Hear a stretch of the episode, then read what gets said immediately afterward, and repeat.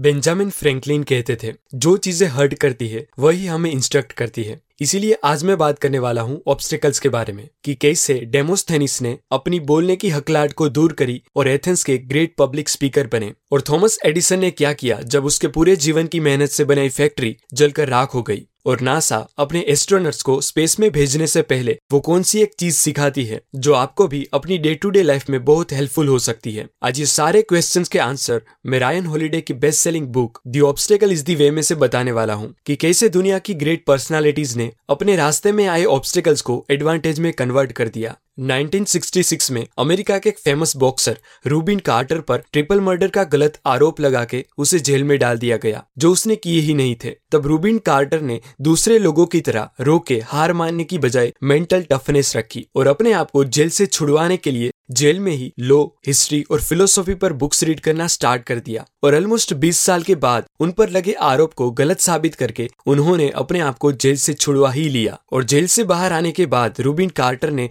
Court से माफ़ी मंगवाने और दुनिया को उनके साथ हुई नाइंसाफी की स्टोरी बताने की बजाय बस अपनी लाइफ कंटिन्यू करी। क्योंकि उनका कहना था कि लोग आपसे आपका सब कुछ छीन सकते हैं, पर आपके थॉट्स आपके बिलीव्स आपके रिएक्शंस और आपका सिचुएशन की ओर देखने का नज़रिया कभी नहीं छीन सकते। यानी कि आप कभी भी कम्प्लीटली पावरलेस नहीं हो सकते। नेल्सन मंडेला से लेकर मालकम एक्स तक कई ग्रेट लोगों ने जेल को वर्कशॉप की तरह यूज़ किया और अपने आप को वहाँ से ट्रांसफॉर्म करके बाहर निकले, क्योंकि उनके बिलीव्स और परसेप्शन पर उनका कंट्रोल था और वो मानते थे कि एक्चुअल में हम कंप्लीटली पावरलेस कभी नहीं हो सकते। इसीलिए चाहे आप कितनी भी बुरी सिचुएशन में क्यों ना हो, अगर आप उस ऑब्स्टेकल को एडवांटेज में कन्वर्ट करना चाहते हो तो फ़र्स्ट पॉइंट याद रखो कि यू आर नेवर पावरलेस जब नासा अपने एस्ट्रोनट्स को स्पेस में भेजने के लिए ट्रेन करती है, तब उसे एक स्किल जो सबसे पहले सिखाई जाती है, वो है the art of not panicking यानी कि ना घबराने की कला। क्योंकि जब लोग घबरा जाते हैं, तब वो गलतियाँ करते हैं। वो प्रोसीजर्स और रूल्स को भूल के बस रिएक्ट करने लगते हैं, जो स्पेस में डेथ के बराबर है। जॉन ग्लेन, जो फ़र्स्ट अमेरिकन एस्ट्रोनट थे, जिसने अर्थ के ऑर्बिट का चक्कर लगाया, और वो भी अपना heart rate hundred beats per minute से कम रख के। वो ये काम इसीलिए कर पाए क्योंकि वो घबराए नहीं और अपने इमोशन पे कंट्रोल रखा। आपके इमोशन आपको प्रॉब्लम्स को क्लियरली देखने ही नहीं देते। इसीलिए ही तो आपके पास खुद के प्रॉब्लम्स के सॉल्यूशन से ज़्यादा दूसरों के प्रॉब्लम्स के सॉल्यूशन होते हैं कि उसे ये करना चाहिए और उसे वो करना चाहिए। क्योंकि दूसरों के प्रॉब्लम्स में आप इमोशनल नहीं होते, जिससे आप प्रॉब्लम्स को क्लियरली देख सकते हो और उस प्रॉब्लम का बेस्ट सोल्यूशन भी ला सकते हो। आपके खुद के प्रॉब्लम को क्लियरली देख के उसे सोल्व करने के लिए ऐसे सोचो की अगर यही प्रॉब्लम किसी दूसरे पर्सन को होता तो उस पर्सन को आप क्या एडवाइस देते? और फिर वही एडवाइस खुद फॉलो करो। इसका एक एग्ज़ाम्पल है, जब 67 ईयर की एज पर थॉमस एडिसन के पूरे जीवन की मेहनत से बनाई फैक्ट्री में आग लगी, तब वो तुरंत ही अपनी फैक्ट्री पर पहुँचे और यहाँ वहाँ दौड़ने और घबराने की बजाय उनके पास खड़े लोगों को कहा कि जाओ, अपने बीवी बच्चों को भी बुला के लाओ। उन्होंने अपने जीवन में ऐसा फायर शो कभी नहीं देखा होगा। थॉमस एडिसन पागल नहीं थे, पर वो जानते थे कि अब पैनिक होने से कुछ नहीं होने वाला, क्योंकि जो नुकसान होना था, वो तो हो ही गया है। अब रोने से कुछ नहीं हो सकता। इसीलिए उस वक्त उनके कंट्रोल में जो था, वो किया। और दूसरे दिन फ़ौरन ही उन्होंने उस फैक्ट्री को रिकवर करने का काम स्टार्ट कर दिया। और उस इंसिडेंट के अगले साल ही अपनी उस कंपनी से 10 मिलियन डॉलर का रेवेन्यू भी जनरेट किया। आपकी लाइफ में ऑब्स्टेकल्स मेनली दो तरह के होते हैं। एक इंटरनल ऑब्स्टिकल्स यानी कि जिस पर आपका कंट्रोल हो, और दूसरे एक्सटर्नल ऑब्स्टेकल्स यानी कि जिस पे आपका कंट्रोल ना हो। आपको इस बात को समझना चाहिए। कि आप सभी चीज़ों को कंट्रोल नहीं कर सकते। जैसे कि वेदर डिजास्टर इकोनॉमी दूसरों के इमोशंस और उनके जजमेंट्स एक्सेट्रा पर आप अपने आप को तो कंट्रोल कर ही सकते हो। इसीलिए जो चीज़ों पर आपका कंट्रोल हो, उसे कंट्रोल करो। और जिस चीज़ों को आप कंट्रोल नहीं कर सकते, उसके प्रति अपना रिस्पॉन्स कंट्रोल करो। यानी कि point number two don't panic and focus on what can be controlled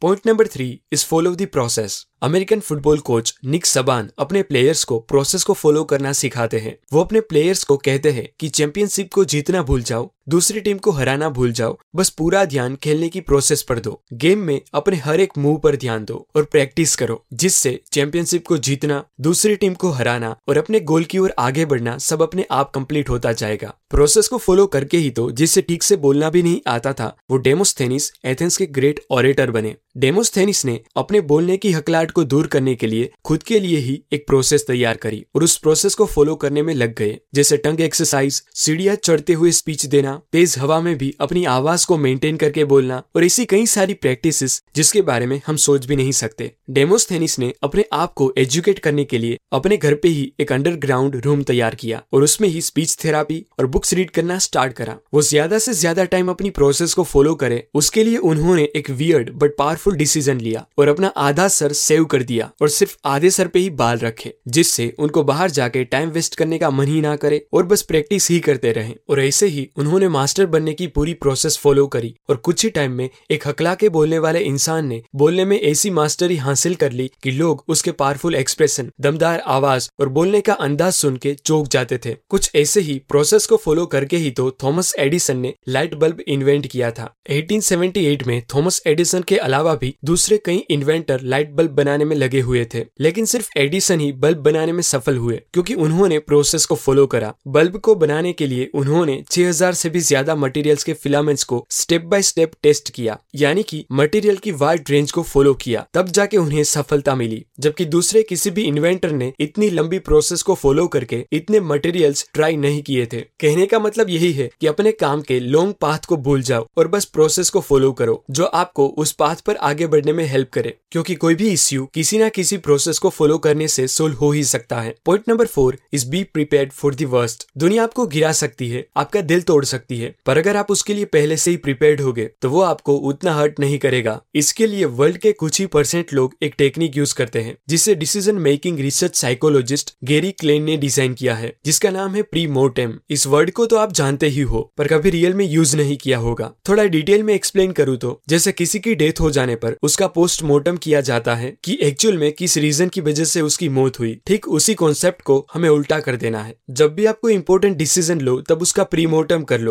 यानी कि डिफाइन कर लो कि किस रीजन की वजह से आपका वो प्रोजेक्ट या डिसीज़न फेल भी हो सकता है। जो पर्सन बेस्ट आउटकम के लिए रेडी और वर्स्ट सिचुएशन के लिए प्रिपेयर्ड हो, उसे फेलियर इमोशनली डिस्ट्रेक्ट नहीं कर सकता और वो पर्सन बेटर डिसीज़न लेके इजिली उसका सोल्यूशन फाइंड कर सकता है। अब मैंने इस बुक में से सीखी सभी बातों को समराइज करके बताऊँ तो फ़र्स्ट आपके बिलिप्स और आपका चीज़ों की ओर देखने का नज़रिया आपसे कोई नहीं छीन सकता, यानी कि आप कंप्लीटली पावरलेस कभी नहीं हो सकते। सेकेंड बुरे टाइम में घबराने की बजाय थोड़ा सोचो कि आपके कंट्रोल में क्या है और जिस चीज़ों पे आपका कंट्रोल हो, उसे कंट्रोल करो और जिस भी चीज़ों पे आपका कंट्रोल ना हो, उसको लेकर अपना रिस्पॉन्स कंट्रोल करो। थर्ड है, कोई भी मुश्किल काम को सक्सेसफुली कंप्लीट करने के लिए उसकी प्रोसेस को फॉलो करो। जैसे डेमोस्थेनिस और थॉमस एडिसन ने किया। एंड लास्ट फोर्थ पॉइंट है, अपने कोई भी इंपॉर्टेंट डिसीज़न का प्रीमोर्टम करके खराब से खराब सिचुएशन के लिए तैयार रहो, जो आगे जाके आपकी स्ट्रेंथ बनेगा। ये सारी टेक्निक्स मैंने रायन हॉलीडे की best selling book the obstacle is the way में से सीखी है, जो एडवर्सिटी को एडवांटेज में कन्वर्ट करने की अनसाइंट बातें सिखाती है। ये बुक में और भी कई अनसाइंट स्टोरीज और इंसिडेंट्स लिखे हैं, जो हमें बताते हैं कि कैसे वर्ल्ड की ग्रेट पर्सनालिटीज ने अपने रास्ते में आए ऑब्स्टिकल्स को एडवांटेज में कन्वर्ट करा और कैसे आप भी उस टेक्निक को अपनी डेली लाइफ में यूज़ कर सकते हो। मुझे ये बुक काफ़ी अच्छी लगी है।